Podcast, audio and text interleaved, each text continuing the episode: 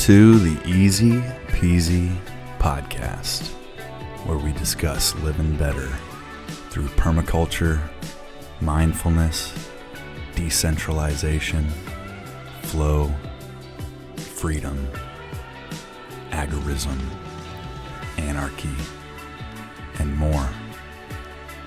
Our mission is to solve life's complex problems with simple solutions. I'm your host, Mike the Polymath Whistler, coming from the Easy Peasy shop in Indianapolis, Indiana, the crossroads of America. Thanks for joining. Stay the same 'cause it's all that you know.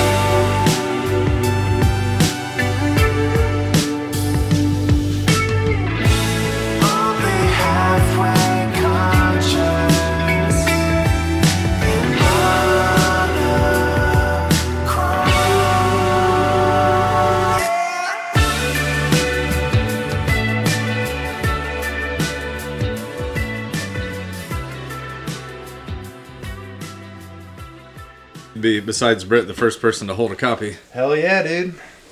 There's a lot of like little proof tweaks and shit like that. So this is not the final version. No, the, so the next We proof. are we are recording, by the way. oh, okay, cool. Welcome back on the show, Luke. Um, so the uh, I will make the little tweaks to that one, um, and then I'll order one more little proof run, um, just to make sure everything looks good. Like you can see on that the the way that the bleed and the cut is um, on the cover. You know, it's like the S is close to the edge, so it's like there's just some little cover tweaks and then Little adjustments. Yeah. proof tweaks in the text and and then I also like to read it kind of for flow, you know, to make sure that you know, do I want to move this poem back? Do I want to move, you know, another one forward? Sure, sure. And, you know, I'm sure it feels a lot different finally, you know, holding it in your hand as opposed to scrolling on your oh yeah. word processor, right? Or do you do all your writing on a typewriter? Um, So I do a good bit on. Actually, that just reminds me. Let me turn. Got a notification. Yeah, I should silence my phone and silence my pup. He's pawing at his bowl. I'll be right back. we can cut the dead air out. Sure.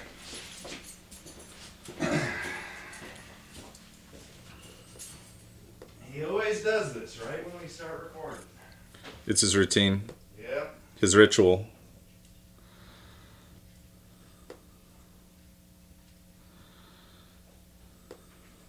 You go, bud. Already had dinner. Don't be asking for food now.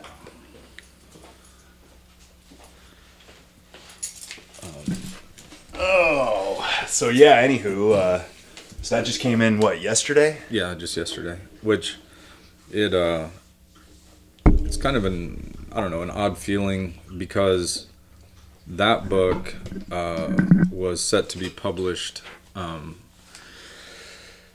in like late spring, early summer 2020. Um and uh you know, I was close to the point where it is right now then and then I mean it didn't have a lot to do with all the COVID stuff, um, although that slowed me up slightly um, because I, I I likely would have had it published in April, um, if not you know just for the compression of all that and running a small business you know is like making adaptations. But um, but then uh, my son Nathaniel died in early May that year, and I just couldn't fuck with it. I couldn't f- focus on it. You know, Yeah. didn't it wasn't. I mean, I didn't even want to.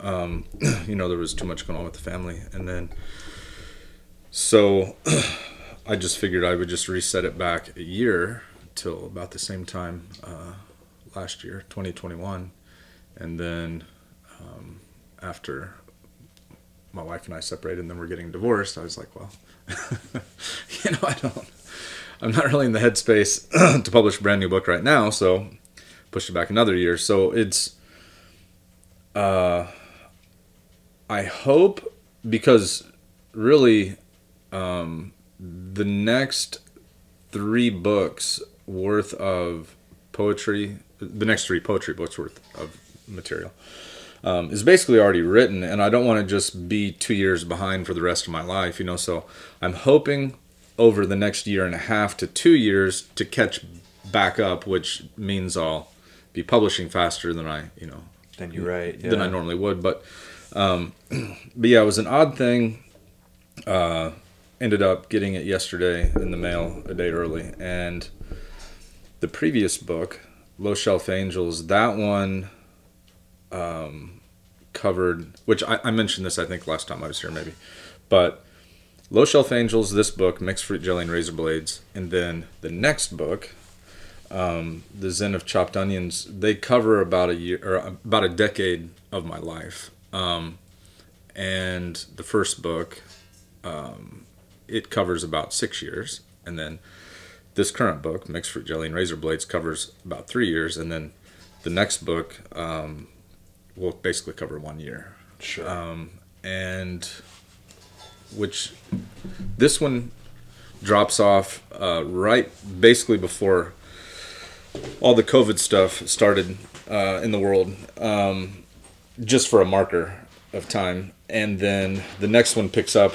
where this left off, and uh, I'd have to look back, but it goes through uh, late last year, I guess, um, and or the middle of last year but because the previous book covered such uh, a long span of time, relatively speaking, and uh, um, I, I just realized I didn't put my headphones on yet. yeah, don't worry about it. No, I my like having them on personally, but it's not necessarily a requirement. Yeah. Um, but, you know, those poems were spread out over about six years, and um, then I spent, in a, con- in a concentrated sense, longer in the publishing phase of it. You know, it was like about six months I had my hand in it every week, you know. Whereas this one, it was like two years ago I was in that process toward the end, and then it ended up being delayed a year and then another year. So, um, I haven't really had my head in this book a lot. Um, you know, I, and the last two years, which have been the hardest, uh, really, of my life, I've written more poetry in that span of time than I ever have in the same span of time. Um, and so, yeah, I'm just kind of reacquainting with myself with um, what's in it. Uh, it's a little bit longer than the previous, um, which covers about half the amount of time as far as from my life, but it's a little bit longer. And more poems. But yeah, I mean, I'm I'm really stoked about it. It's just got a ton of, you know, just different shit. I mean, I just kind of write down life as I see it. You know, a lot of it's about me and my life. A lot of it is just about other people um, that I see, that I know. Um, sometimes it's strangers, sometimes it's you know friends or whatever. Um, you know, but everything from uh, fucking when uh, I was out in my garage and they uh, talked about bombing in Libya again uh, a few years ago, and I was listening to a Chet Baker album and sipping uh, sipping scotch. You know, I just started writing down some stuff about that to um, things about my kids, uh, my grandpa's UFO story that he told his entire life.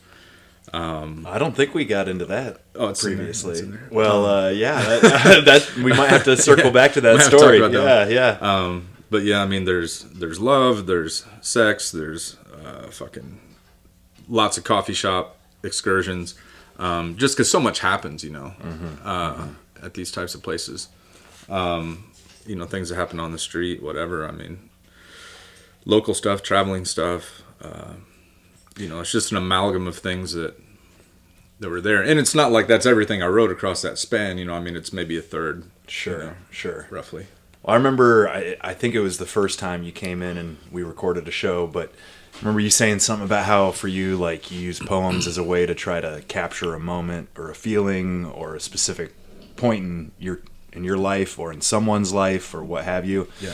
Um, and I've found in the sort of short time that I've been writing um, you know, I really kind of kicked off writing what I consider poetry uh, about a year ago, or well, shit. I mean, it's been probably two years now because it was the summer of you know all the protests and all that. So, whatever. I'm losing track of time these days, but I I guess my point is when I look back, which I hadn't really done until recently on some of the stuff I wrote, you know, a year and a half ago or so, I I, I look back and I almost forgot what I had written, and it's very like jarring and like it brings back those emotions and mm-hmm. I mean since you had so much time kind of between doing the the editing of this book and finally publishing it, had you kind of like forgotten some of the poems in there or Yeah. at this point are you so familiar with it that you just know No. it like the back of your hand? I mean, No, I mean any of the poems when I see them, it's like, oh yeah, I remember that poem. But there are plenty that I I didn't remember necessarily were in the book until I was flipping through it um, yesterday, and uh, um, I was just double checking. Now that was when we were bombing Libya, not or I mean Syria. I'm sorry.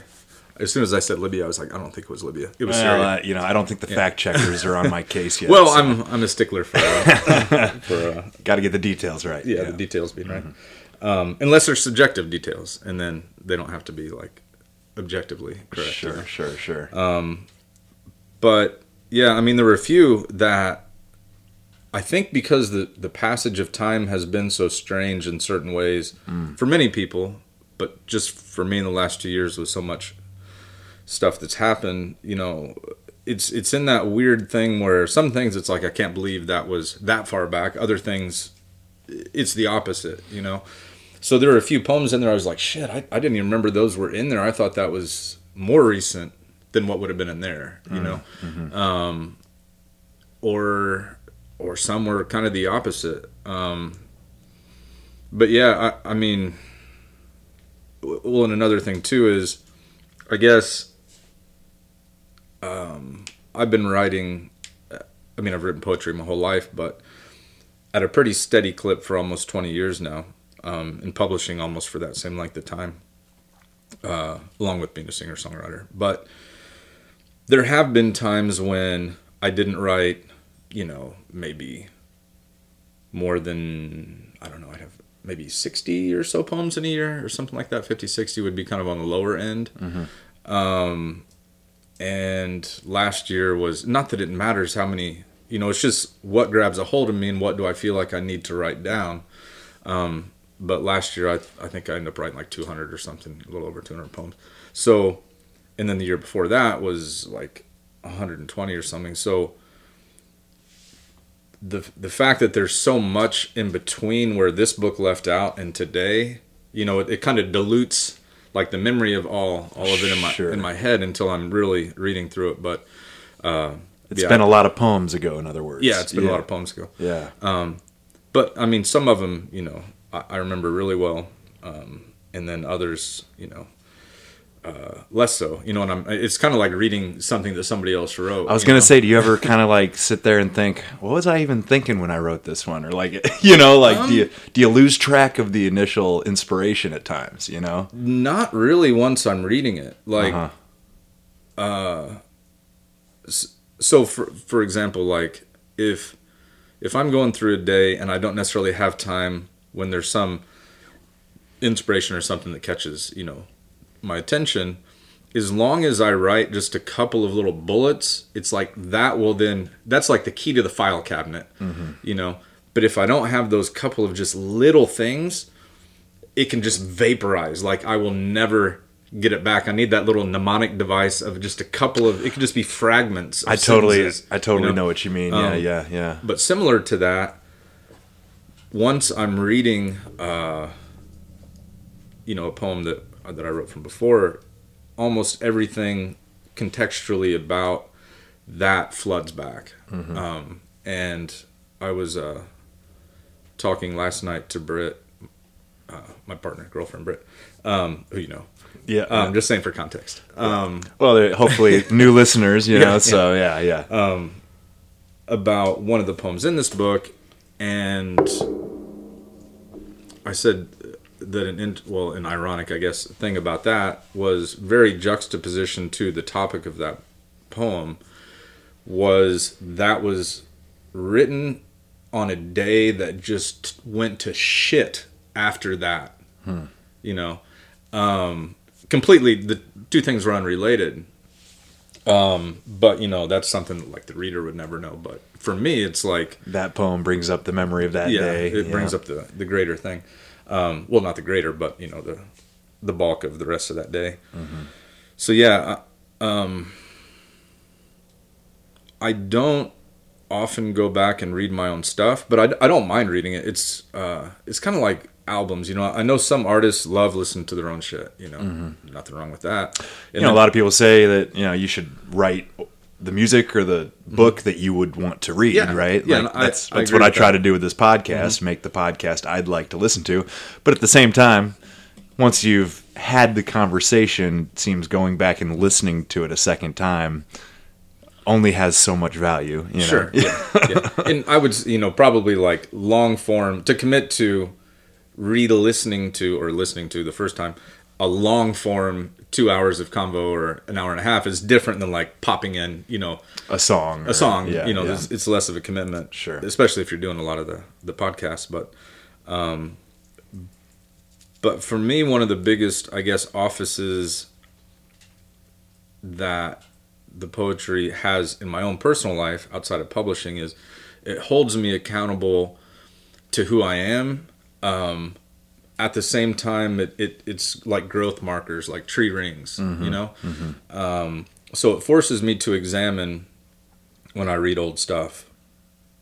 You know, like this was my perspective, this was my my thought pattern, blah blah blah. You know, like this was who I were. yeah, yeah. Um, at that point. Who I was. yeah, yeah. Make the grammar teachers. Yeah, and it makes me reflect on that and gives me kind of a uh, comparison, you know, for where I am now. And um, some things, you know, you can be like, oh shit, you know, I've kind of like lost my way a little bit on this. I need to go back to this essence that I'm being reminded of, you know. Um, other times, you know, you can say, well, you know, this was an example of like a knife that had a decent edge on it and hopefully present day is a knife that is a little bit sharper than it was you know? Yeah, yeah. or the opposite you know could be true i suppose. But uh but yeah so i mean i guess i, I hope for readers that um that there's definitely some inspiration there. I mean i very much write just for the common person. I am a common person and i don't suppose that you know i'll ever have any uh fame or fortune because I write poetry. You know, it's like Yeah. out of everyone on the in America say, you know, the minority are readers, and of the people who read, the minority read poetry. You know, yeah, so yeah. uh, Nobody does it to get rich. yeah. yeah. But one of the greatest joys I have about it is to use uh, certain spiritual references, like making converts.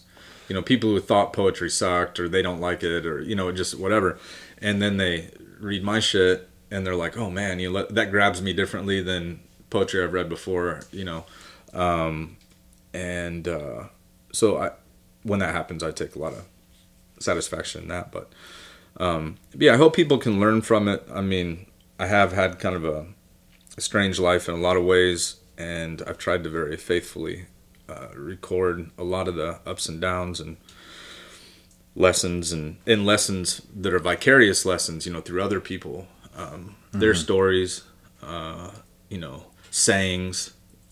There are a couple of uh, um, poems in there that reference like a saying that my grandpa had, or a saying that when I was at uh, the coffee shop when I was a little kid that I'd hear, you know, these old dudes, old World War II veterans, you know, and shit like that say. Um, so, yeah, I mean, I just, uh, I always want it to be able to.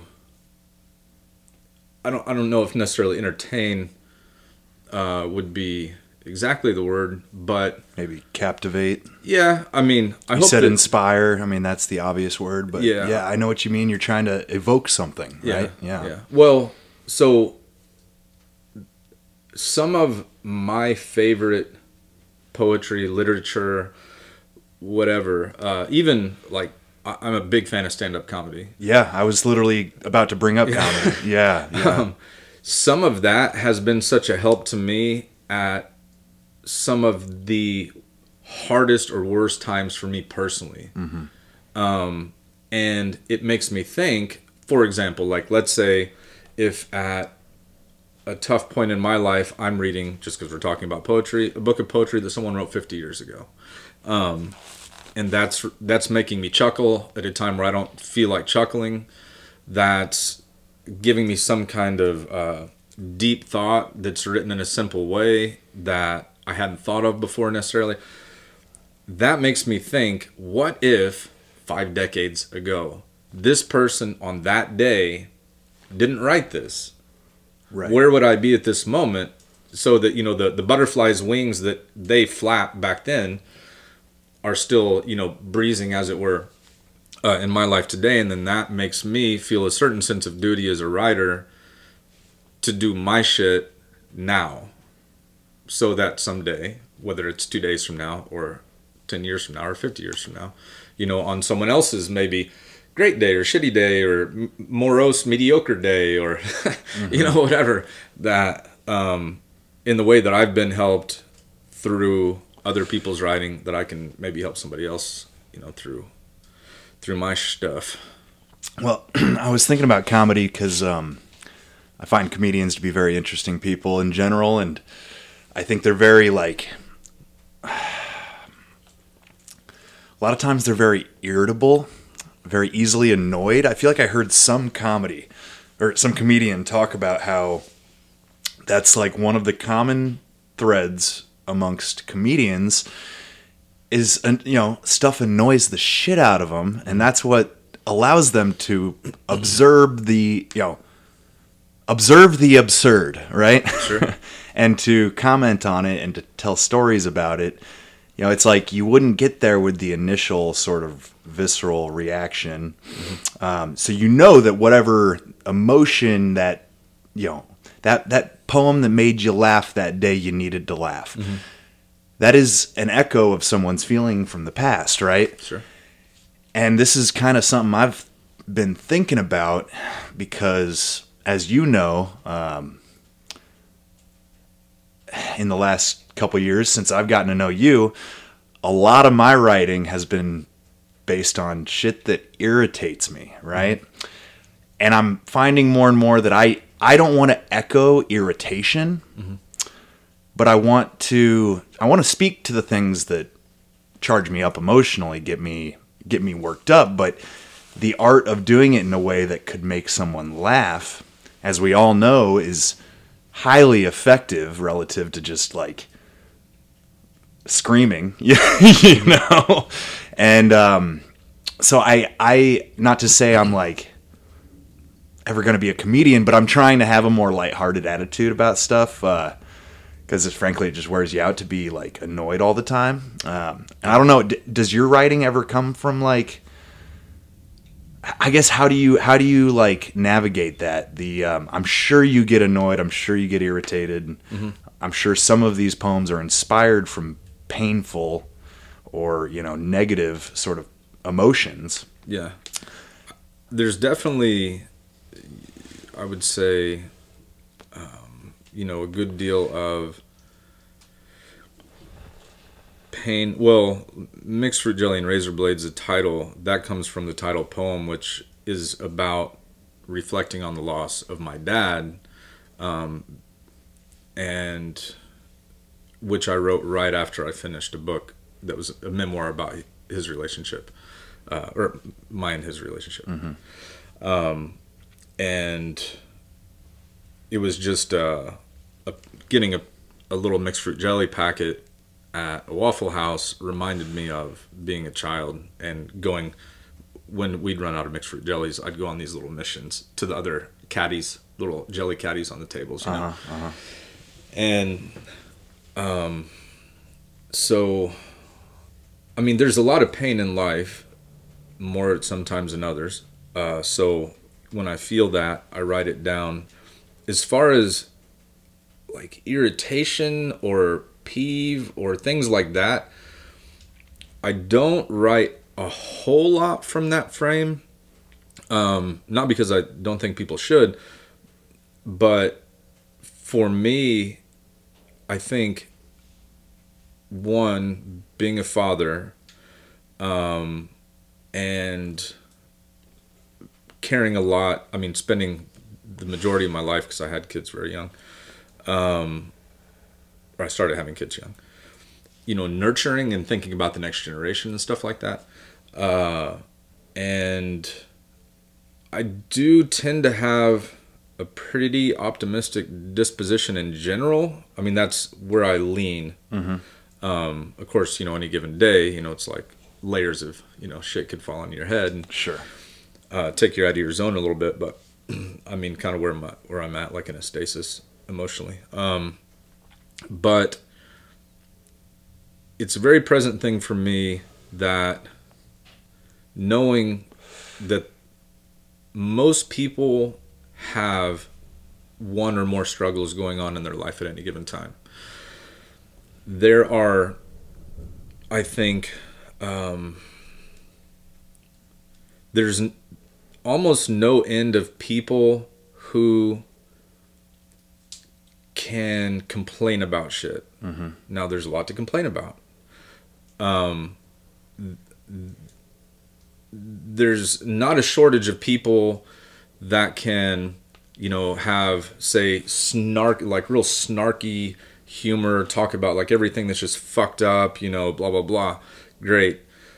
Um, the minority of people, I think, have the ability to give some answers to how to fix anything. Um, you know, it's if you think about just uh, as a as a metaphor, how quickly, if you were to take a sledgehammer or a baseball bat and put it in the hands of just, you know, your average person that knows nothing about cars, and say you have two minutes to do as much damage to this vehicle as you can. All right, almost anyone relatively able-bodied could do a massive amount of damage in just minutes. Now, how long would it take uh, an auto body expert to fix that? What percentage of the people who could easily do the damage to tear it apart could, if they wanted to, repair it? You know, so I try to lean as hard as possible in even in the shitty things, finding something positive or at least a lesson from it. Remaining constructive. yeah, Uh, trying to be constructive and i just feel like uh, for example like you talked about stand-up comedy. Um, i think a lot of uh, comedians tend to you know there because there's so much negative to harp on it's easy to harp on the negative. It's a minority that are more built around constructive. Neither are wrong. I laugh at both. But I think just raw numbers, you know, uh, the majority, it's like all the shit to hate on because it's funny. You know, I mean, it's harder to be funny and positive at the same time, or at least riff both ways. You know, it is harder to do. It is. You're you're you're hitting on, and I'm I'm. I've got a few thoughts, so bear with me. all right. One is that I am. Is that important? No, I just I, Okay. I thought I completely signed off. no sweat. I thought that was ringing. Anywho, um, I had an interesting interaction with someone I know at the bar, right? A fellow sort of regular at this bar. And it was one of these sort of exchanges where it's men bantering and, and blowing each other shit, right? As men are prone to do. Sure. And having fun about it for the most part. Good natured. It's good natured ish, ish. Yeah, you in know, this situation, I'm just asking. Yeah, it it kind of got to a point where it wasn't right. Mm-hmm. Started off as kind of like playful back and forth, you know, go fuck yourself, this and that, ha ha ha. You know, we're just playing, and you know, a couple comments are said that are just like a little too. You know, I'm basically saying I I felt like it was like a a step too far. Mm-hmm. Trying to be funny, like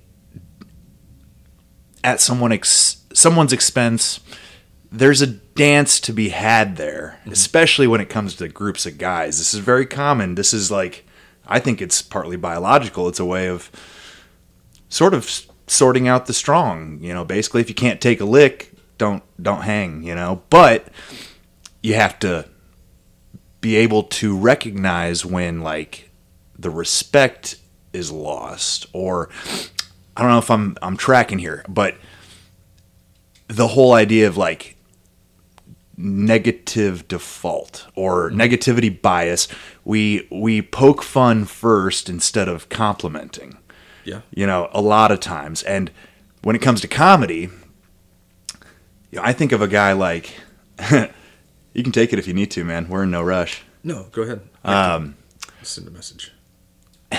i'm thinking about dan car or i'm sorry not dan carlin george carlin you know, are you very familiar with george carlin Yeah, pretty so yeah. he was a very sort of negative comedian but he in my mind he wielded sort of words as a means of creative destruction right? And he would kind of like break down your belief system. He would make fun at everything you ever held like as an assumption. Mm-hmm. And he had no like hesitation to to basically call every single person out in the room equally like as morons like we're all fucking morons kind of thing. Um but that idea of sort of like creative destruction sort of breaking someone down not in any kind of violent way or you know we're talking about voluntary exchanges of ideas and conversations that nobody's being held you know it's like i had the freedom during that exchange with you know this guy to get up and walk away or to just take it and fucking finish my drink and fucking call it a night you know? It's like and that's what i did. I just kind of like was like all right well he's kind of an asshole but i'm not gonna like i'm not gonna fight this fucker you know? Mm-hmm. Like it's not worth it. You know he's just kind of a dick and like the fun is over you know? That's that. No no real harm no foul you know kind of thing. But i i i don't want to like use that strategy of trying to break someone down a little bit their ideas right Yeah. i don't want to overdo it you know it's like i think dan carlin was a or I, I keep saying dan carlin he's a podcaster I know who you mean. George, George. Carlin. George Carlin. He was a, I mean, he was like a surgeon, Mm-hmm. you know, cutting at your ideas just a little bit at a time and making you laugh the whole fucking way through. Mm-hmm. Now he, you know, he had a real gift. Um, it's kind of like there's something about using the negative for positive. You know, it's like Tai Chi or whatever. Mm-hmm. Yeah.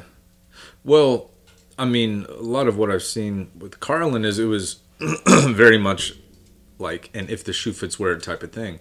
He was kind of speaking in mass. You know, it's not like he was.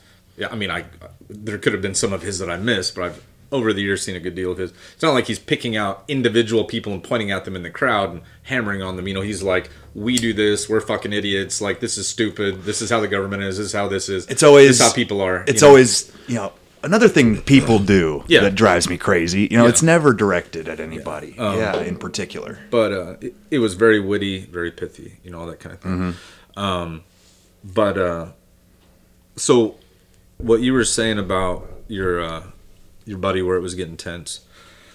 So, there's a thing that which I, I need to get around to writing about it at some point, but I call it the paradox of offense, and as it relates to interpersonal relationships. Mm-hmm. So, I think a very interesting feature of human relationships is that the thing that when you do not know each other well would be extremely incendiary it could be extremely incendiary offensive maybe cause a fight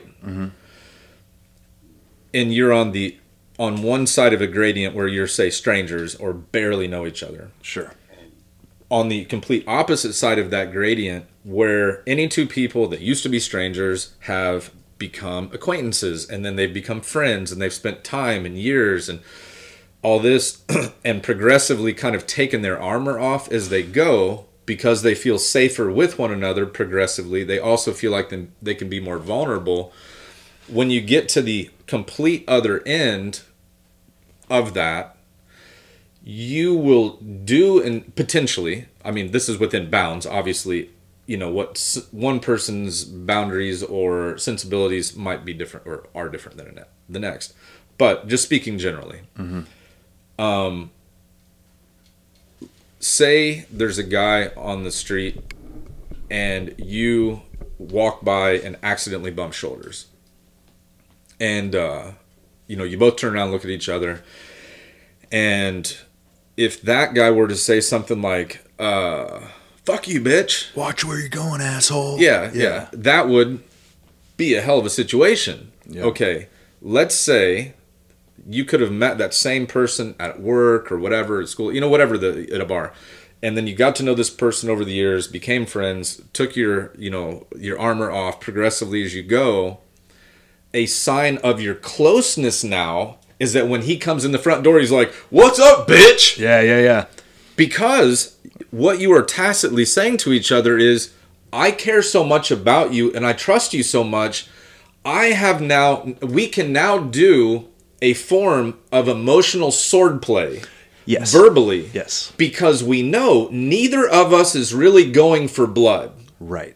and by doing that you are uh, manifesting almost ultimate closeness by doing things that otherwise would be offensive um, and uh, but that is a very delicate dance because very so like with your buddy right? Whichever one over kind of overstep bounds or whatever now that gives an opportunity the next time around to be like hey that thing you said that was going too far whether you intended to or not i don't like to be joked with that way. Mm-hmm. And then you kind of like regroup reset on that and that would actually cause you to be stronger friends if you get to the other side of that. But then if one or both lets that offense keep festering then it rolls the thing backwards you know um, but uh, but yeah, I do think it's uh, it's a very uncanny thing about humanity that the closer we get, the more we tend to be able, talking about comedy, to rib with one another Yeah. in ways that would, in any other context, be caustic. But, you know, uh, it, it just is. Not only is it not caustic, it's actually a, a sign of affection if you both reach there together. You know, like one of my oldest buddies, uh, he lives out of state, but we Facebook message, you know, or whatever, or talk occasionally. And almost every single, is somewhere in every single exchange, we're going to call each other a name Yeah.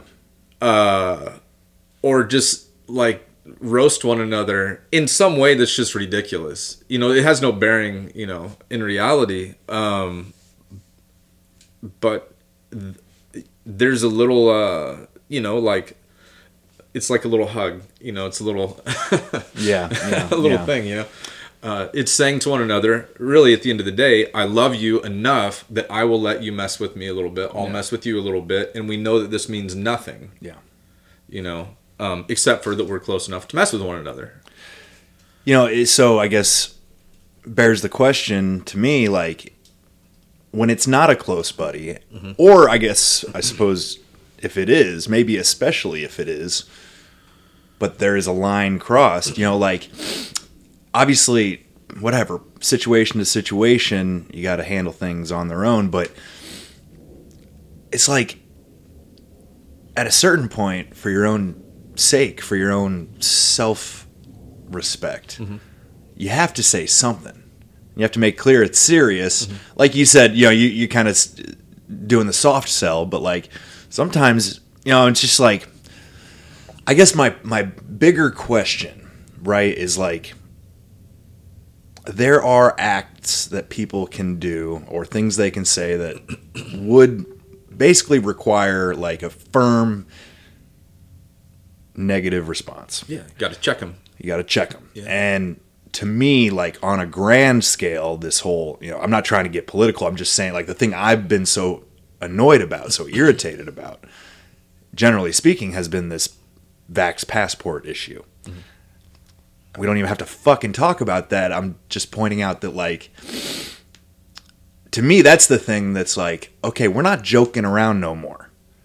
You know what I mean? Like um again, I'm like I guess I'm trying to excuse my tone and I really that's not what I should be doing. Again, I want to be constructive, but like we're talking about this dance of like creative destruction and being a little bit you know using that negative energy that negative force that dark side of the yin yin yang and like to me um been hard to turn off you know but i am feeling a shift i think there is a genuine like culture shift going on where people are starting to maybe they don't want to admit that they were wrong or anything, but they're kind of like, uh, maybe we like let this get out of hand.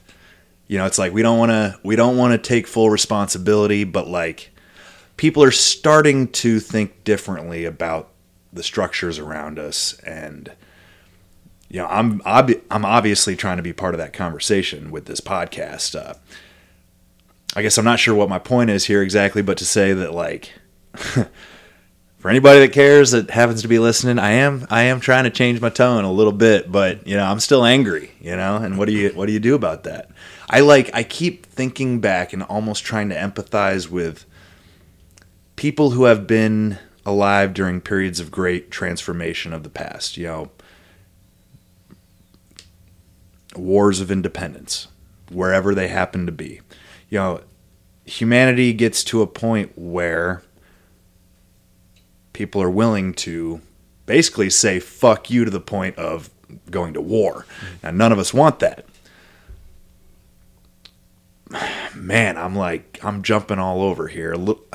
Are, you're, you're, you're- you're tracking with me Yeah. my point is like I don't want to be a a catalyst for hatred or for bloodshed or any of that, but I do want to be a catalyst for you know basically revolution. A nonviolent revolution. So I guess my question then would be what's the most effective means of doing that? you know, I think poetry can be a useful thing you know, it's a form of rhetoric. It's a form of expression. Um, speech is another, hence the podcast. Uh, but tone is important, and it's kind of like, God, I wish I was as funny as George Carlin. You know what I mean? like I really do. Yeah. Um, We could use him right now. yeah. He would. He would definitely be. I think. Uh, having some really interesting takes on all kinds of different things, but um, Whoops. so I think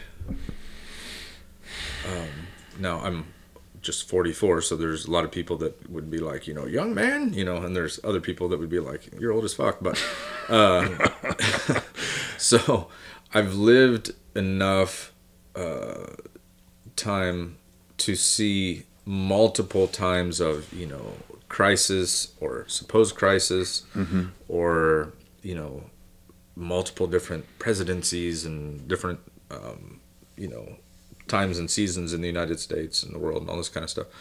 Um, and so it's very easy to let things that are going on in the macro as it were not that they're not important um, define and control your I don't mean unimportant, but like micro in the sense of, you know, microcosmic uh, life.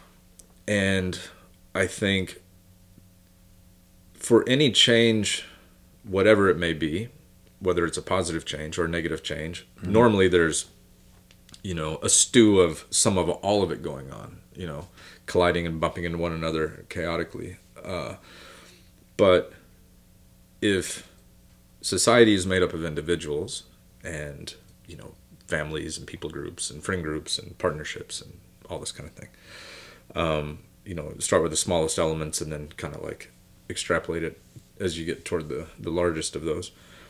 Um, change accumulating from the bottom up I think is the most natural and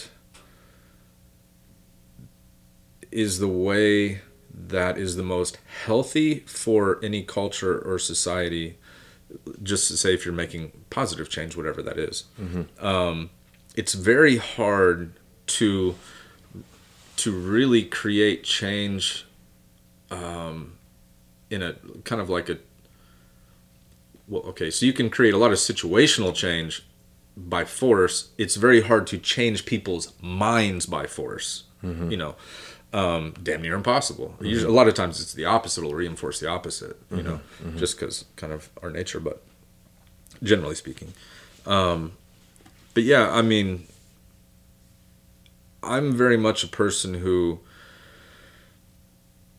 I have kind of a, I don't know, different than average way of going about things. Usually, um, in my own personal life, I don't impose that on other people, but I think some of the greatest change that can be affected starts small, starts just in a person or in a relationship or between two or three people, you know, uh, it can start to turn the tide. You know, you think about morale could be down at a workplace. Well, it only takes a few people sometimes to turn that tide. On the other hand, it can be great, and it only takes a few people to turn it the other way. Yeah, you yeah, know? yeah. Um, but in whichever direction that the momentum is building, um, you know, I just think that for anybody, you know, it's kind of a. I don't think it is ideal for whatever's going on in your life as far as your purpose is just be accidental. I think it's something that people should think about. You know, uh, I only have, you know, whoever the I is, I only have so many years on this earth, and that's unpredictable, you know, so what do I want to accomplish? All right, I need to earn some kind of a living. That's a given. You know, I, there's just certain kinds of things that we have to do to get along in this world. But beyond that, what kind of a person do I want to be in this world? How do I want to orient myself toward everything else around me, whether it be locally or in some larger sense?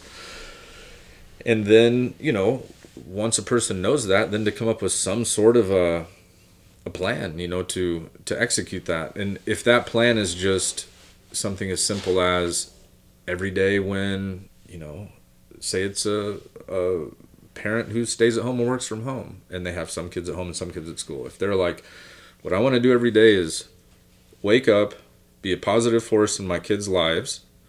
Um, I want to try to be an example of when there are problems, finding constructive ways to do that, to teach them the same thing. I want to be as good as I possibly can at my job or my business or my career, or whatever, you know, or that. And uh, I want to take care of myself. You know, I want to take care of myself emotionally and physically. And then you just do that every day, you know. Uh, but um, I do think that there is no shortage of people um, who are very much out of their depth.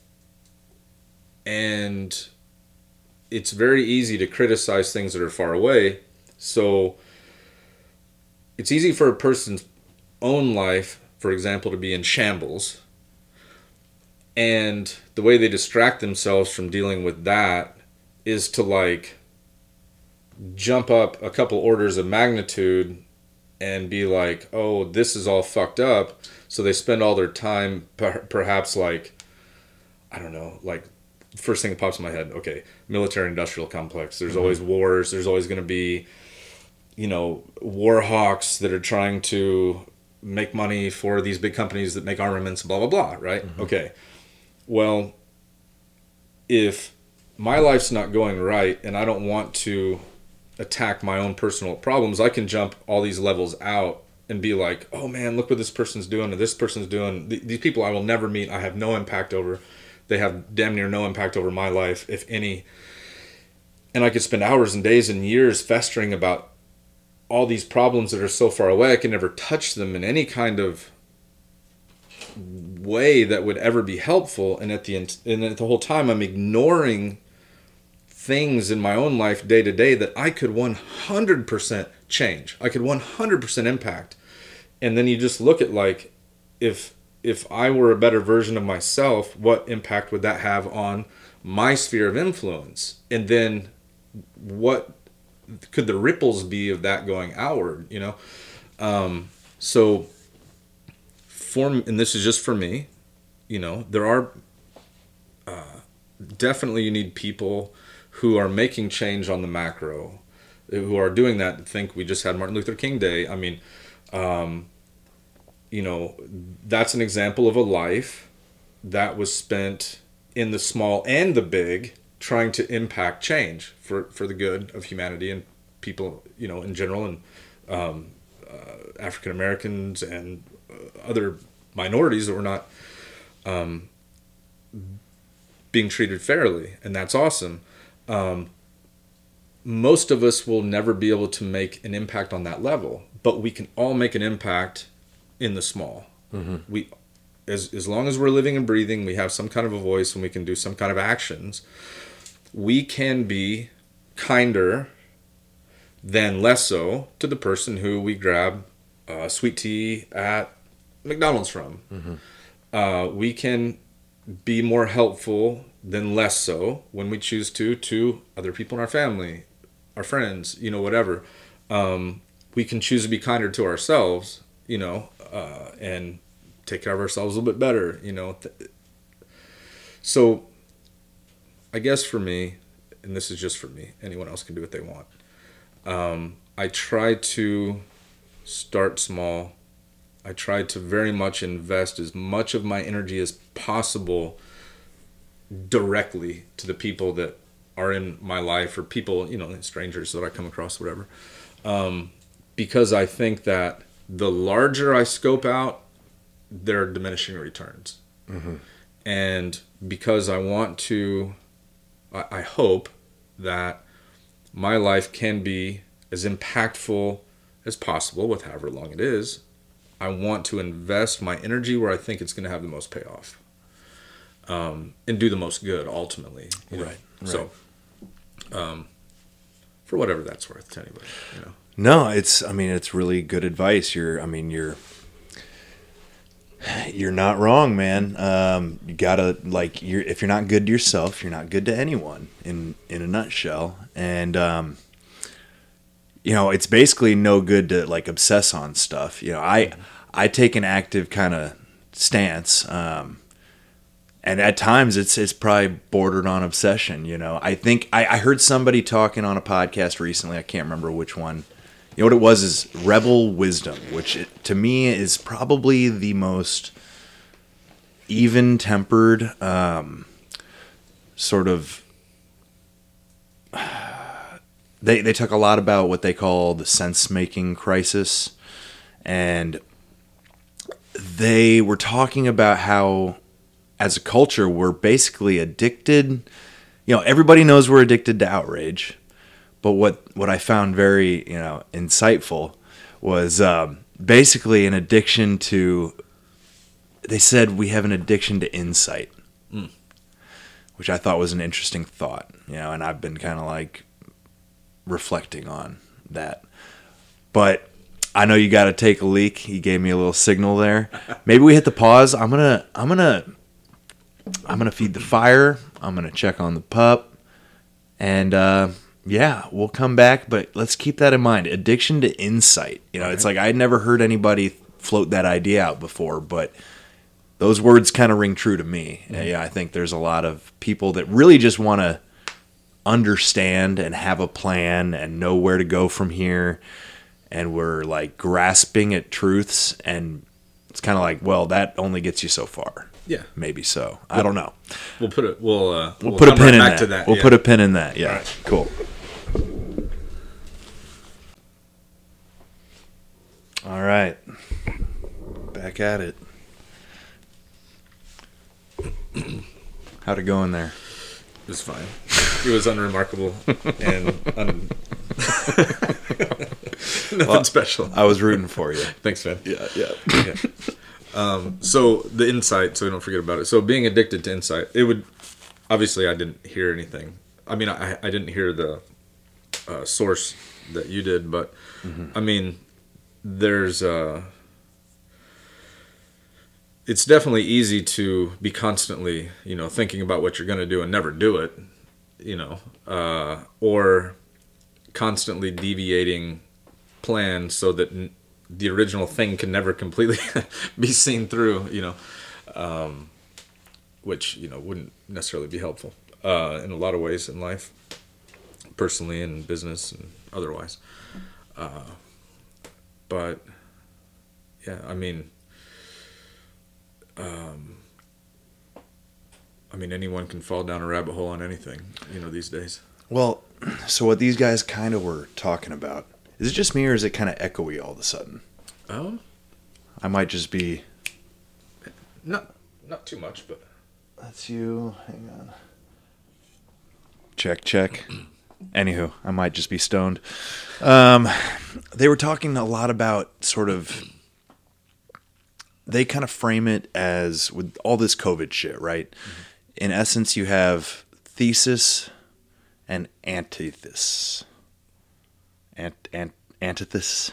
Am I saying Antithesis. that? Antithesis. Um, basically most folks are currently absorbed by one or the other sort of we're going along with with what we're told the thesis or you know fuck that no antithesis antithesis um i keep thinking i'm saying it weird anywho you know the idea being like they talk a little bit about sort of how this idea of like hive mind and how people get sort of um you know, it's it's a herd instinct, frankly, um, and sort of being aware of it is is a good start, you know, and being basically they they're arguing for ultimately like taking a critical look at all of it, right? Looking at your own bias and all that, um, in particular. Not to say that there aren't times where you know it's like, yeah, it, it kind of is right or wrong at times, you know. Um, but to not get so swept up with it that you can't um, sort of judge when perhaps your side isn't right. You know, it's like it can go both ways. Um, but like, I don't know. You know, I, I I'm beginning to understand why people go to war. As terrible as that sounds, it's just like you, you can see the the psychology play itself out a little bit of of growing tension and growing like animosity and I don't want to feed that. I re- you know, I really don't. Um but you know, I, I didn't get live free or die tattooed on my shoulder for nothing. You know what I mean? Um so I I don't know what to tell you, I guess, except that um golly, yeah, it, it's really a bummer. George George Carlin's dead. He died like ten years too early. Um, he'd be he honestly he would. I have no doubt in my mind which sort of side of the fence he would fall on here. Uh, you know, he was always a liberty-minded guy, uh, but he probably would have been highly insightful about the truth of the disease, um, you know, and, and wouldn't deny that side of it either. You know, we need like, I think comedians, you know, it's no wonder Joe Rogan is like, people are turning to him of all people for answers. It doesn't mean he knows it all. He admits he don't, you know, and like, I'm not the biggest Joe Rogan fan. It kind of sounds like I'm, you know, fanboying him right now, but it's kind of a, it's an interesting thing to observe that in just a very short period of time, uh, you know, this this podcast would have more listeners than CNN has people watching, and like he effectively has a, a he has more persuasion than any major me you know media news outlet, and uh, it's it's because of this this desire for insight, you know, and and it's easy to convince yourself once you pick a side, say, that like everything you hear from anyone on that side is probably correct. And that's not necessarily a, a good kind of way to handle things. Um, no. but at the same time, you don't want to, uh, you don't if uh, you know, it's like I I have full respect for anybody who is on the thesis side of this for valid reasons. Um, as long as they don't want to impose like any I'm kind of I'm kind of trying to get at the point that I don't really care what your opinion is as long as you you know respect that underlying value of freedom. But when it comes to the hive mind thing we do get kind of swept up into it. Like it or not you know even even you know the best of people can be persuaded to believe something that is inherently false or even dangerous you know? And that goes for fucking everybody man. I'm just realizing like i think it, people don't like hearing it but we are way more of a herd species than we want to admit Yeah, I mean, definitely we tend toward, you know, the tribal, um, which I mean, definitely over, you know, a, a very long time in the growth and evolution of our species, species had an office. I mean, we were functionally organized in small tribes, and you know, uh, I mean, you know, in certain areas of the world, others were different, but that is truly something that can run amok. Um, you know, confirmation bias, um, wanting to, you know, just be in a group or a place or whatever that just is an echo chamber for whatever the thing is, whether that be religious notions, whether that be political notions, um, and or you know any other types of things. Uh, it could you know be sports. You know, I don't want to go to that fucking sports bar down there. Everyone's for this team. You know, it's like I don't want to be the one guy there wearing the other team shit. You know, um, but uh, for me, I, I've always very much enjoyed. Um, sure debates but but more i love to see people from two or more opposing angles of an issue or a thing whatever it is you know. Um, political affiliation faith affiliation whatever in conversation. Um, and i think that's one of the things that uh, the Rogan podcast has very much now you can definitely have fanboys, girls, fan fan humans that are geeking out and it's like whatever Joe Rogan says is gospel or something. But what I value is the format. Uh, long format conversations with people who uh, guests, as it were, that fall on various different sides of certain issues. You know, Um, I very much believe in letting ideas be spoken and then be tested. yeah Um, trying to shut up whatever the other party is, I, I don't mean politically necessarily, but just whatever the other side is, or, you know, you many times can see in history how there was a group of people who did not have the microphone, as it were. right And when they didn't have it, they were a very liberty oriented type of group about whatever it was, you know. Um, and then once it goes to the other side to where there's enough growth and then that group has the microphone, then they try to silence the other group, you know.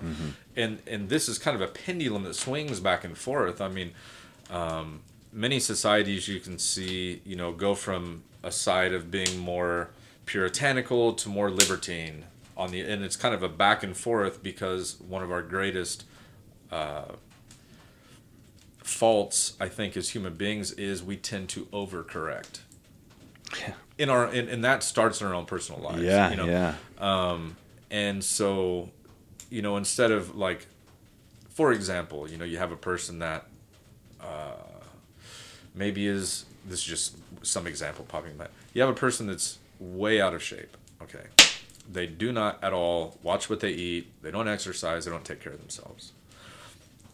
and then the pendulum swings. You know, they come to a point of crisis. Or like, I need to fix this. I got high blood pressure. This. I can't bend over, tie my shoes. You know, can't see my dick anymore. or Whatever. Yeah. You know, it's a person that has a dick. Um, and uh, yeah, I, it, it would be less of an issue if you didn't have one. You know? Yeah, yeah. Well, yeah, Yeah, I, yeah. I, I catch your drift. yeah.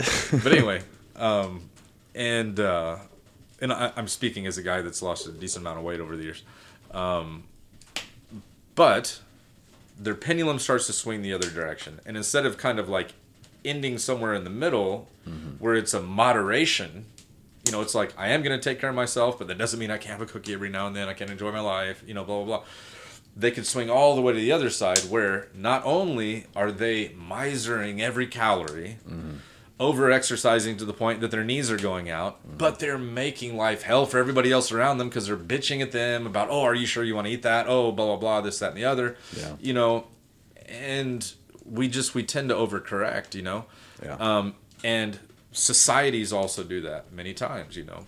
Um, not always but sometimes. You know it's it's uh, uh, a strange thing but you know, I- the issue of freedom, I don't know that we've ever um, overcorrected. You know what I mean? It, it seems to me that the closest we came to correction was basically the the dawn of this country. You know, and I don't try to over like, um, I don't try to like, what do they call it? Like, uh, I don't know, founder worship or whatever. You know what I mean? These people were flawed. Like we all know that they were flawed and the words on on the constitution don't necessarily jive with the practice of slavery which they you know had at the time blah blah blah but that's almost ever since you know i am very interested in the fact that we as biological entities um, don't necessarily jive with the version of civilization we currently have. And it seems to me that the further we get towards having our, our daily lives managed by some overarching authority in the in all ways, you know, important or otherwise, right?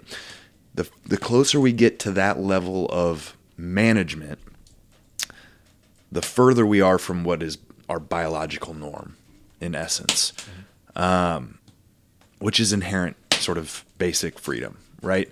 That is the biological norm. That is every creature on this planet it seems to me except the poor ones in the zoo and and for us you know? Like and i hope uh i hope i'm not missing the point here but it's like in terms of societies overcorrecting cultures overcorrecting you know, I, I'm constantly playing this game with myself. I don't want to call it self doubt, but it is a version of self criticism. Like, I'm very self aware, I, I believe, almost to a fault, probably.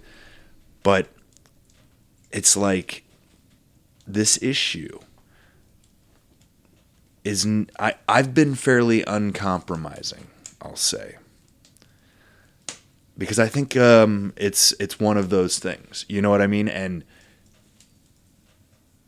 like compromise is not always correct if you catch my drift. Sure yeah. I mean you wouldn't want to compromise with uh, someone who's going to enslave you or you know you brought Others. up you were talking about the microphone and it's like the power of the microphone is is in, in, immense. The power to influence the power to spread ideas good and bad right? You wouldn't have hitler without the microphone in essence Probably and not. frankly, it didn't take that long from the invention of the loudspeaker and the microphone to the first psychotic tyrant that was able I mean, I guess you had you had Napoleon, you had Caesar, this that and the other, but like and there were genocides, right? I mean, the, the Mongols. I guess people who have been doing this, but maybe you can't make that argument, I suppose. But there is power in the microphone in terms of it makes what was otherwise spread through, I, I suppose, word of mouth. You know, you can only throw your voice so far. Mm-hmm. To you know, you have direct contact, mm-hmm. somewhat direct contact, and I've always tried to sort of wield my. You talked about the sword play, right? yo, I, I always have felt bad when when anyone has ever taken anything I've said like personal because I really don't mean it that way. Um, what I'm trying to do is play this game of swordplay and kind of like, like you said, um, say like I I respect y'all enough to not shut up about this. You know what I mean? Like because it's that important. And it's like I'm I'm I'm willing to be the weirdo that that keeps kind of like saying this this freedom thing when not a lot of people are like going to be so assertive about it because um you know it's like I at times I have reflected on myself and said you know, dial it down, dude. you know? But it, I mean, like, did any great, like, writer dial it down, you know? I, I, I always think about Ed Abbey. You know, and he, he was a force of creative destruction. Inspirational, you know, creative but he he advocated for sort of all out warfare against what he thought of as basically the mega machine which is destroying mother mother earth you know and i'm beginning to see his point of view because it is i mean it's like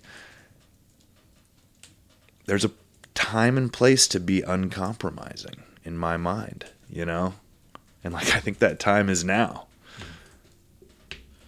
Yeah. maybe maybe i'm maybe i'm over um maybe i'm putting too much importance on what's happening in the, in our day you know right now but like it feels pretty fucking important to me you know Yeah. Um, so, as a for instance, like this, the things that are pervasive in, uh, say, the news cycle right now. Um, if you hit rewind, say five years or ten years or fifteen years or whatever, whatever it was, many of those things some some were uh, you know it's like shit going on between you know the primary two political parties that's always been a feature. But as far as things that are you know whether it be covid or some present crisis if you hit rewind before this one there was another one. Before that one there was a one before that. When this thing is now become the next thing it's going to be about that.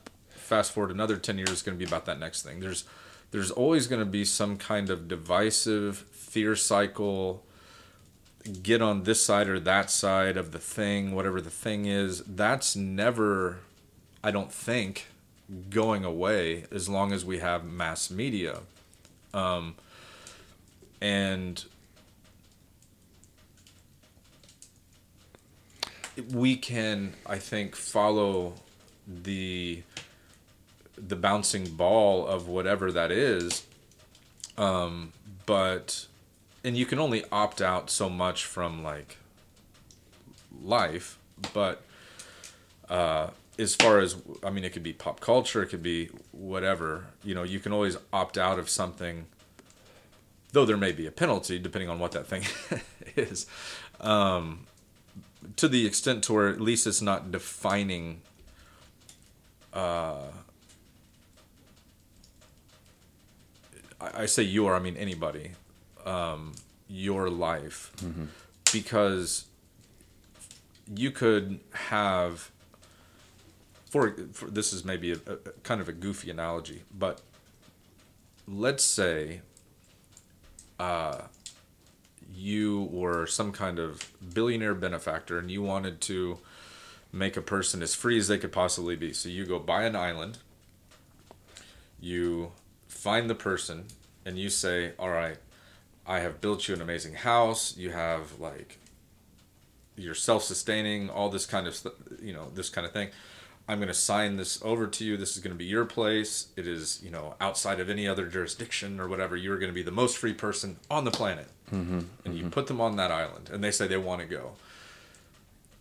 If that person, once they get there, chains themselves to a tree, they're not free anymore. Now, were they free to make the decision? Sure.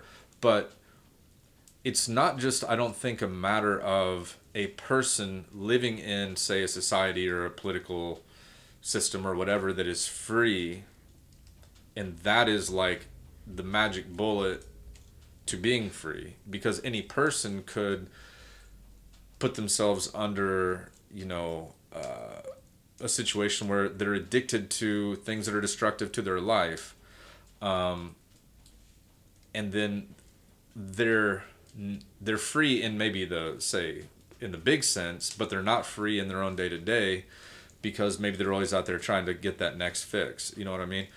Or you could have a person that is in a less free system, but because of how they've oriented themselves in life toward the system, practically speaking, they're living more freely.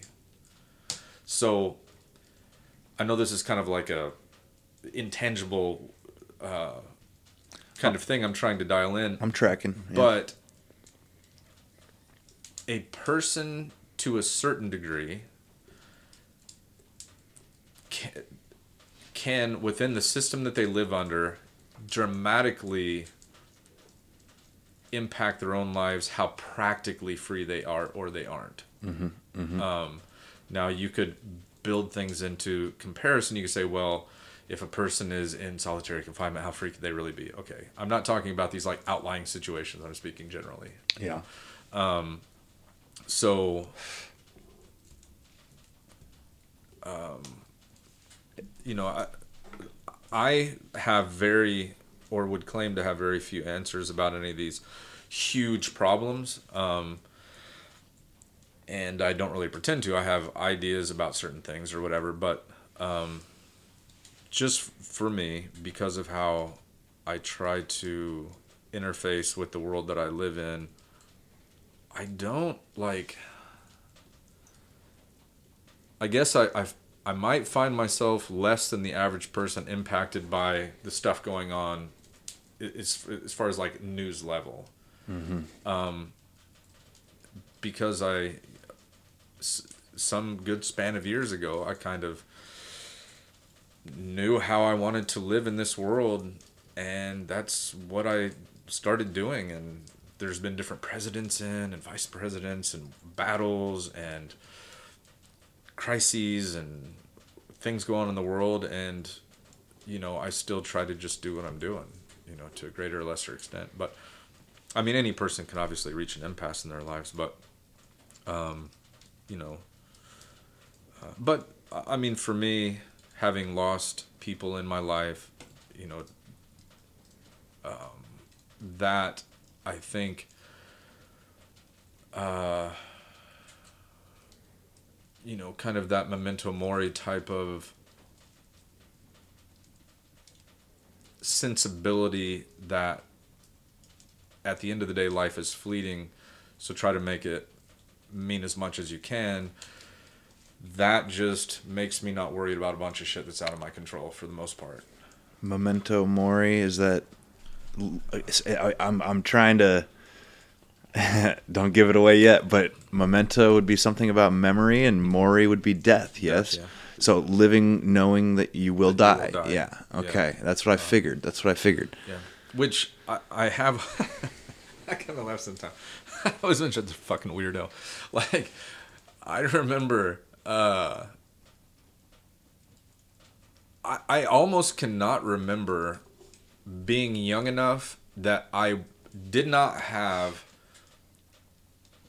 a knowledge that death was a reality. You know, um, I don't know exactly why that is. Um, it very much relates to like I've had people ask me before. Well, when did you decide to be a poet? It's like, well, I never decided to be a poet, but I can tell you when I, I can definitely remember the first time that I was a poet. Um, and it had to do with death, and I was very young. Uh, so I think it was on a Saturday, because you know that's when cartoons were on when I was little. How old are you again? 28. Twenty eight. Okay. All right. Well. Yeah, Saturday morning cartoons. Yeah. so I'm like yeah. 16 years ahead. But did you still have Saturday morning cartoons? Yeah, yeah. All right. Cool. Yeah. That's all I had. all the classics. it was I- in my memory. I mean, I I came up with Nickelodeon. I was Uh-huh. like a Nickelodeon kid, Yeah. Um, but Saturday morning was for like uh, the classics, like Bugs Bunny and Yeah. fucking uh, you know all the all the Looney Tunes, Sure. you know, and all that. Yeah, of my faves. yeah. So I mean, we had like early morning a few cartoons, then we had after school afternoon cartoons, and then Saturday morning cartoons. Well, anyway, um, I'm guessing I was probably like six or seven, um, and uh, oh, I think I might have kicked it. I lost left channel. Yeah, me too. Is that better? These are glitchy. I need to get better headphones. Um, I can still hear my right side. Yeah, we'll just let it. We'll Okay, that's cool. Yeah, it doesn't hurt my feelings. Yeah.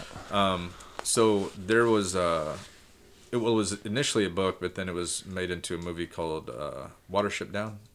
Not, not familiar. I think it's Watership Down. Yeah. Anyway, I was not a big fan or whatever, one way or the other. Um, but let me look that up just to make sure I'm saying that right. That I'm not derping out. But anyway, there's this part in the movie which, um, yeah, Watership Down. Um, by Richard Adams. Uh, yeah, so that was published in '72, a few years before I was born. But anyway, they made it. It was it was a longer. Oh, I just got my my left channel back. Did you? Sweet. Uh, I was laying on the sofa in our mobile home, and it was before my brother was born, so I had to have, I guess, been younger, or seven or younger, seven and a half or younger. And my parents, I think, were outside working in the yard or whatever, and I'm just laying on the couch like you know a goofball, probably in my one piece uh, Superman pajamas or something like that. And there's this part where, as I recall, I've never watched it again that I that I can think of, but this one rabbit gets stuck in a trap, and it's bleeding, and you know it's this like slow motion. It's kind of this yellowed, old, you know, very dated looking animation, but I remember the blood uh, running off of this rabbit, and it's emoting, you know, and and, and uh, grimacing in pain. And I thought I I actually I think that the the rabbit didn't die, but at that time I thought it was dying. And I remember making a conscious decision in my head, or or a, I remember a hope being in my head, and I looked out at the door, and I was uh, seeing if any if my parents were coming in because I was number one I was crying because I felt mm-hmm. sad for the rabbit. Mm-hmm. But there was a conscious thought in my mind that said I hope my parents don't come in right now because I want to experience this undistracted. Mm-hmm. Whatever this experience is, this negative emotion or this scene, I guess, you know, mm-hmm. whatever my reaction, it was I wanted to experience it in an undistilled fashion with as little distraction as possible. And that is something, if a person is going to be a writer, uh, especially of nonfiction or a poet or whatever, I think that's something that you have to embrace because you can't look away mm-hmm. from mm-hmm. the thing, you know. And when it's a beautiful thing, it's easy to not look away. You want to look. Mm-hmm. But if you're going to be faithful to record things and get as close to, you know, the real as you can, you have to stare the motherfucker right in the face. Right. And that was the first time I remember processing a thought like that. And so I would say that was the moment that I became a poet. Although I'd actually written a poem or two before that, but but truly speaking, um, when I I made a willful decision to look at the thing that That was It- making you uncomfortable, yeah that making, was you making me sad. uncomfortable, Yeah, um, yeah. and absorb it for whatever it it was worth, and and, let yeah. yourself feel it instead of shutting it away. Yeah. but uh but anyway you know i mean it's uh it's just such a it's almost like tautological because this is what we are but it is a tough thing being a human being. Um, because it doesn't matter, you know, how wise the people in your family who came before you were. It doesn't matter what they accomplished or didn't. We all start, functionally speaking, at zero. We all have to start over again. Mm-hmm. And we have to learn the stuff. You know, we have to learn the things. We have to learn the lessons. We have to learn this means the stove is hot when it's red. We have to learn, you know, these very rudimentary things to the most complex things. Mm-hmm. And it's tough, you know, and there's going to be some moments, uh, which, I mean, that's the thing when I flip back through just the shit I've written over the last couple years is the worst, not all of them, the worst days, definitely, number one and number two of my life happened in the last two years. And then a couple, several other uh, of some of the worst days of my entire life have happened in the last two years. But the worst ones ever were in the last two years. Uh, and there's been plenty of shitty days across the years. There's been a lot more good ones. But this is the thing in this same last two year span, several of the best days of my entire life have been in this last two years. And th- that fact, that experience, and you know, there are people that have been through similar things that I have in the last few years. There are people who've been through other things, but I think it would be hard pressed, or you would, or I would be hard pressed to find any adult person, probably child too, that has not gone through some unique difficulties in the last couple of years that they maybe hadn't, or to that extent before. Um, and through all of that, you know, we, I mean, we don't have to, but we can choose to keep growing through those things. At the very least, getting experience. I mean, experience, it's, you know, like some things just whip your ass in life. Mm-hmm. You know, you can't even necessarily say, well, I grew through that. Necessarily, I didn't like learn a lesson through it, but I fucking made it through it. And that's experience. And experience is a fucking diamond, man. Because if all it did was teach you that you made it through that, then the next time you're facing some shit that's looming over you can be you can at least look back and say look at what the fuck i made it through mm-hmm. Mm-hmm. like this is not a very difficult thing from the last year when i knew that that was going to happen. I said to another person i said if losing my son didn't take me out do not think this will take me out. Um and that was just experience. I you know I, um but I hate to even ask a question like this, but do you think do you think most people like don't don't let themselves feel the emotion that you felt when you saw the rabbit die, you know, like cuz that almost is what it seems to me, and I don't want to make that assumption, but it's like I think some people um man, like the truth is ugly a lot of times, and I think some people choose to ignore it, you know, Yeah. subconsciously or otherwise. Um, and I, I, I, I suppose that's that's their right, you know. Yeah, I mean, the thing is, I mean, this is like a stupid maybe quote, but you mentioned Looney Tunes. Uh, I think it was Daffy Duck. There's this quote where he said, "I don't like pain; it hurts me." You know? but yeah. you know, like, uh,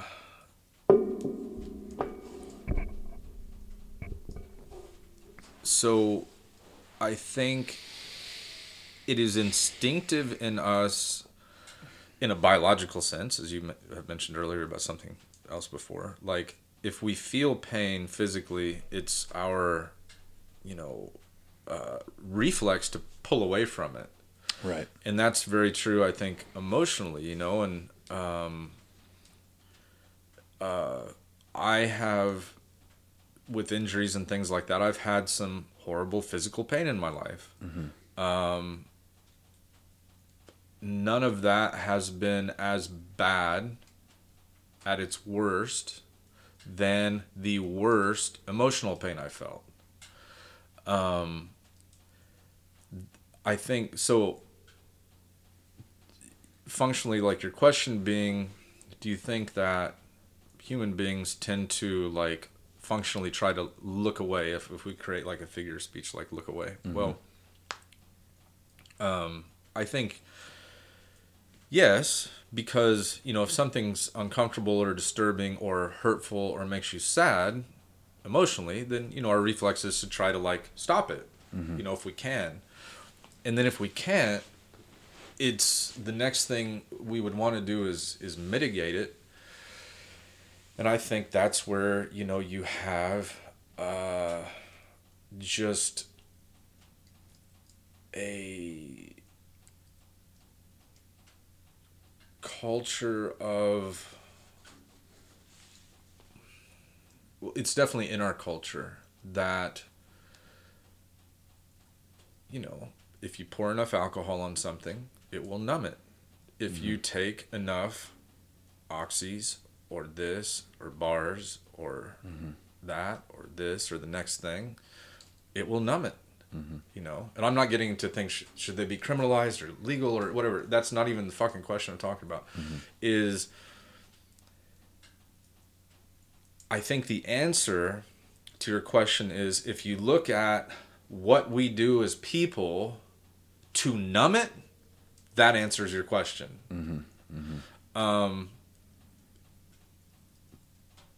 but that doesn't fucking help a lot of times. It only exacerbates the problem because you know sure there are times where it sounds really good man especially when you know it's just bad and it's like you don't feel like you can get away from it you know the the pain where it makes perfect sense on so many levels just to grab a fucking fifth man and numb out for the night or two days or whatever the problem is every problem that you had is still, still there, there, on the other end of it Right. and if you start to reinforce that same destructive behavior over time, it's going to take a toll on you. And now you have the first problems, and now you have other problems Yeah. on top of it. And now you have interpersonal problems, you know? Um, so it is uh, very much akin, for example, to to like cold exposure therapy Yeah. you yeah. know, yeah. taking cold showers or things like that. It it's very uncomfortable. Highly like one of the more uncomfortable things you can do. Yeah. I, I do it periodically. It's Yeah, yeah. Yeah. Um, I most every shower I end with a cold. Mm-hmm. You know, turning cold and just standing there. It feels like you're being a dumbass because everything your body says this is not good. Yeah. Yeah. Yeah. It, this yeah. does not feel good. Yeah, yeah. Stop doing the thing, right? Right, right. Mm-hmm. Turn it the other way or get out, you know. Um, but there are benefits to it.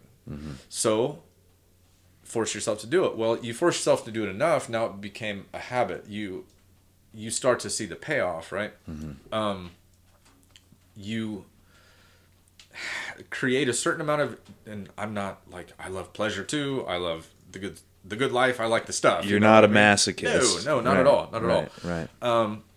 But in anything that you're going to do that's difficult and worthy, it takes a certain amount of resistance. Mm-hmm. You know, if you're going to get stronger, you're going to have to tear up muscle fibers, and they have to be I'm, built back I'm, again. I'm literally so glad you chose that word because, not to cut you off, but I was listening to somebody the other day, um, sort of a fitness guy, who's basically claiming that, like,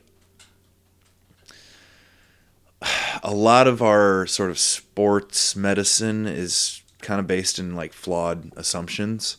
Um, and that, like, you know, he's a big fan of resistance work, uh, pulling sleds, um, he says like the best thing you can do for your knees is to like pull a sled like backwards, like walking backwards, you know, and um, sort of functional fitness was his whole like kind of pitch. And the argument being that like you need the strain you need the stress sort of in multi-directional ways and in yeah you don't just get on the on the lifting machine and do 100 reps of the same freaking thing you know because what that is doing is opening up sort of the the I got I got to quit talking with my hands when I got the microphone in front of me but um So animated. yeah, but he he's basically talking about how that allows the fluids to then kind of like get into the joints and Oh, yeah. lubricate the Synovial joints and fluid, you know yeah, yeah, sure. and um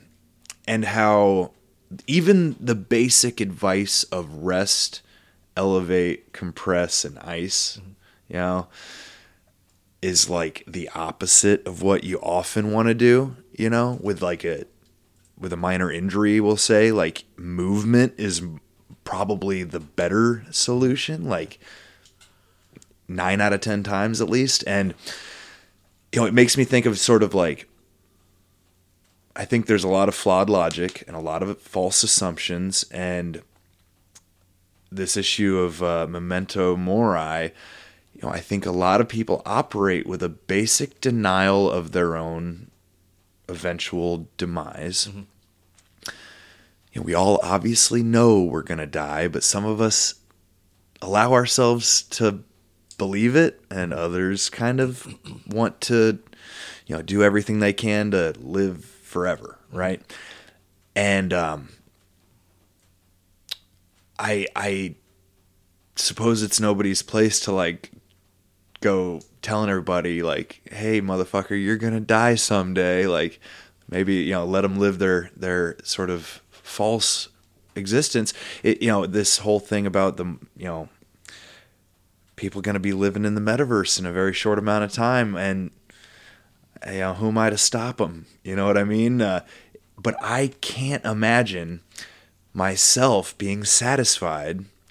It's like I can I can live in this world even if it is a goddamn simulation because I'm, I'm I don't know if it is or isn't but to to voluntarily plug myself into a false world and and even if that's the thing is it's going to offer you know infinite pleasure and and sort of that button that the rat can push to get the instant dopamine hit. And he ends up just doing that every day till he dies you know? Like people are going to live that way. We already kind of are a lot of times. Um, getting those dopamine hits like you're talking about right? And this issue of adversity and of resistance and of like um, intentionally subjecting oneself to discomfort and and strain. You know it's like that was a big theme in my education uh, studying outdoor recreation. You know i did a semester of outdoor leader, you know full semester of outdoor leadership training. Um, you know one of the instructors his entire thesis was on sort of the idea of development of grit you know, which is, you know, it's like to write an abstract, uh, you know, sort of academic, you know, paper on grittiness. You know, it's pretty subjective, right? It's not doesn't sound all that scientific, but in terms of outdoor education, it's a very common topic of like because it's a, it's observed that by taking people out of their comfort, placing them in a natural setting with limited sort of resources and and almost no luxuries, right? You can improve that person dramatically in a relatively short window of time. There's a reason for all these sort of like brat camp programs. Um, you know, it's common for like kids with attention problems to take part in these outdoor sort of programs um, because there's a measurable difference in sort of like attitude where it's like, oh, you know, this thing I've been dealing with in my life back home, like, yeah, it's uncomfortable. Yeah, it sucks, but it doesn't suck as bad as freezing my ass off on top of a mountain in the, you know, middle of a sleet storm or whatever. Yeah. And, um, or at the very least, like, I've been through that. Like, this might suck even worse, truthfully, on an emotional level. whatever I'm dealing with, but but I've made it through that. Like I survived that cold ass week out in the freaking out in the you know in the wilderness. And like if I can do that, I can do fucking anything, you know. And it's um, I think it's one of the biggest false assumptions of our particular American sort of way of being is like you get home at the end of the day, kick your you know kick your foot your, your shoes off and veg out in front of the tube and make yourself nice and comfortable, like maximum comfort. And it's it's a dangerous sort of way to live because uh, I mean obviously it takes a toll on your health physically, but like mentally it's no good. You know, you can see like the way I I we were talking about sort of embodying freedom, like living in practical freedom and cultivating that. Um, that's a big thing for me. Always has been. It's like just at an instinctual level, I was drawn to camping of all things. And I didn't realize it at the time, but it was just like as a kid, I just wanted something that wasn't wasn't cozy, you know, right? And uh I don't know, I feel like I'm rambling here, but there's something to that where it's like I honestly you're you probably you're probably right where like there's something about that that type of person. You can't really be a writer without it, I don't think, where you're you're not just willing, but you almost have no choice, right? But to stare the truth dead in, dead in the face. Yeah. Well, and it, one office of writing that I, I wasn't thinking about at the moment, but I'm thinking about, uh, you know, a good journalist is supposed to observe and report functionally, you know, and if you're going to write the truth of what's going on, if it's a good thing, that's great. I hope that there is a lot of that. But if if something's a shitty circumstance, you can't turn it into a fucking pop up book. You know, what I mean, you have to observe it. You have to to take it in. You have to write it as best as you can, how it happened. Um, and yeah, I mean, but whether it's staring something difficult in the face in a figurative sense in life, a circumstance that's difficult, or whether it is putting your physical body through um,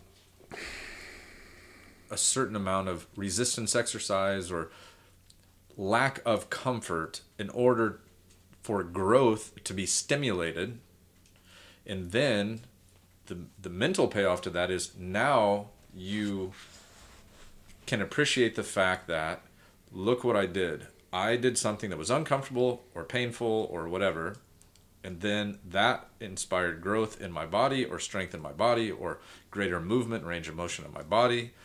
And that gives me a sense of satisfaction and payoff because it didn't just get handed to me. I had to earn it. You know, and then um, then that makes you want to then do something similar again, you know?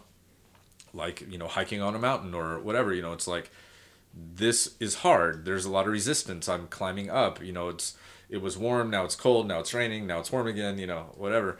Um, we're soggy, we almost quit, but we made it to the top or we made it however far we we made it. And We made it home. yeah, we made it home, you Yeah. know, and that, you know, many times will then inspire someone to want to do the same thing again, Mm-hmm. you know, because there is a payoff to mastering things that are difficult, you know. Um, but, uh, but yeah, I, I mean, I guess, uh, as we're like, we, we've covered a lot of territory. We have, as we Um, often do. we- yeah, we do. Um, is this the third time I've been on here? At least. fourth time. Well, with all the bike nights and the, Oh, yeah, yeah, okay, I I bet you this is four yeah. or five, man. yeah, okay. Yeah. this first Black Knight, that one, and then the one with the roach. Yeah, maybe the this one with the roach, Time. Yeah. yeah. if we throw that one in. Um, but uh, yeah, I mean, I think.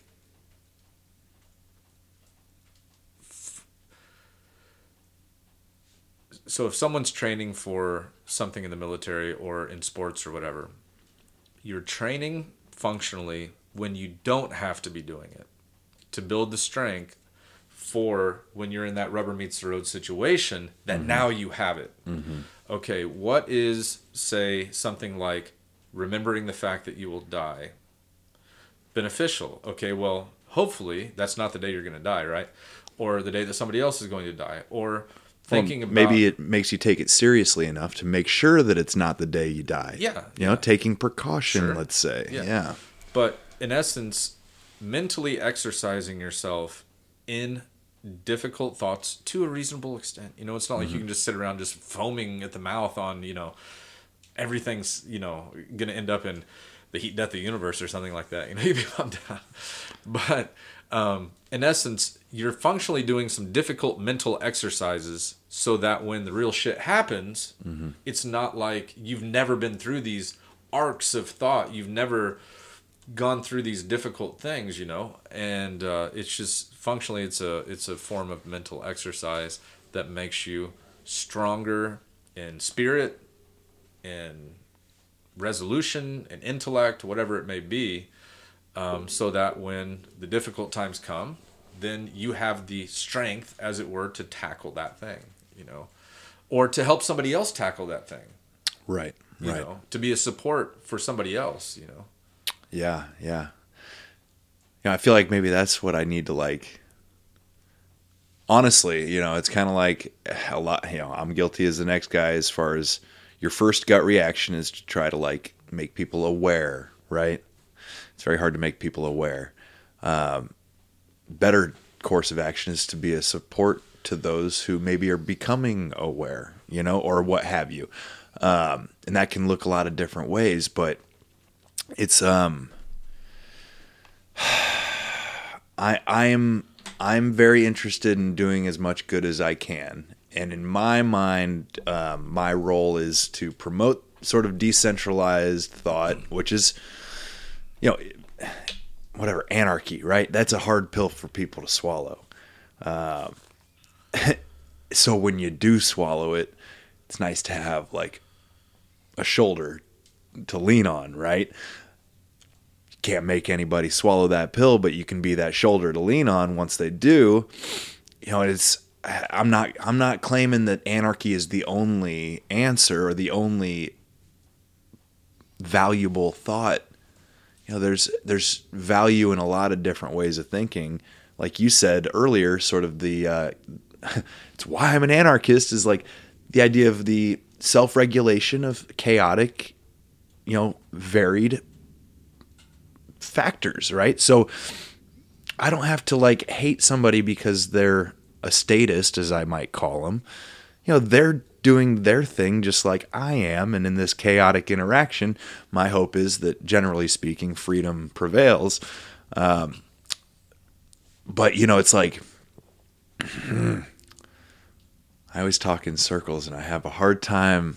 It's more like a spiral, you know. I'm trying to come to the point, but I keep, I keep getting downward spiral. Yeah, it, yeah, yeah, totally. uh, but you know what I'm getting at? It's like um, I do want to be generally like positive, right? I don't want to be negative. Um, and I know how hard it is to like swallow that pill. I can empathize. I know how hard it is to do hard shit because I voluntarily put myself through it already. You know, I read the books. They churned my stomach when I read them and it's like I know I know it's uncomfortable, but like you know, maybe I can help you through it a little bit, you know. And that's just um I don't know, man. It's just kind of like the the course to take here, you know. For for I think a lot of people are recognizing we're at a like shift. We're at a point of you know, it's like it's time to kind of move on from this past couple years of craziness and and find our way forward ideally like better than we have in the past. And maybe, you know, these rough couple of years will in time like in hindsight we'll say well yeah we developed some fucking grit during that time right like we are better for it um you know, i really hope we don't look back and say fuck we really or worse for it. You know, it's like that's my fear. That's why I, I harp on the issue of of government and of like how much influence will we let them have on our life, like in a practical, real day to day sense. You know, like today I went on a rampage posting a compilation of videos where people are getting arrested for not showing their cards, not showing, not wearing a mask, you know, getting thrown in the back of squad cars for basically just existing, you know, and there, there, there is an important issue going on there, you know, and it's like it's easy enough for most of us to just ignore that kind of stuff because we don't see it with our with our direct eyes, you know, but like man, I I I I don't know what I don't know what to say, you know. Can't solve can't solve it all, you know. Can't like you said, it's good to stay like within your what I've heard described as is like the sphere of influence and the sphere of control and um and then beyond that. So it's like three concentric ring, rings, right? At the center is control. The next ring out is influence, and the ring beyond that is concern. Know, you're always going to care about things beyond what you can influence or control, but it's important to not let that concern grow astronomically larger. You know, it's like keep it in proportions, right? Um, yeah, man, we do have a way of bouncing around and covering a lot of ground, but I, I, I think it's all good shit, man. That's why I keep having you on the show. We'll cover more at Waffle House too. Yeah, yeah. Do you wanna do you wanna go get a bite? Oh yeah, sure. We could take the recorder with us, and you know, if we want to keep talking and recording, we can. But yeah, I'm almost ready for a little change of scenery, man. Sure. Yeah. I'll get some, I'll get some eggs and bacon or whatever. I'm I'm I'm I'm a little bit hungry, and the Waffle House sounds nice. Uh, right on. Well, thanks for coming out. Yeah. Thank you, man. Cool. We'll see you at the Waffle House. This has been Mike the Polymath with the Easy Peasy podcast. Come back again.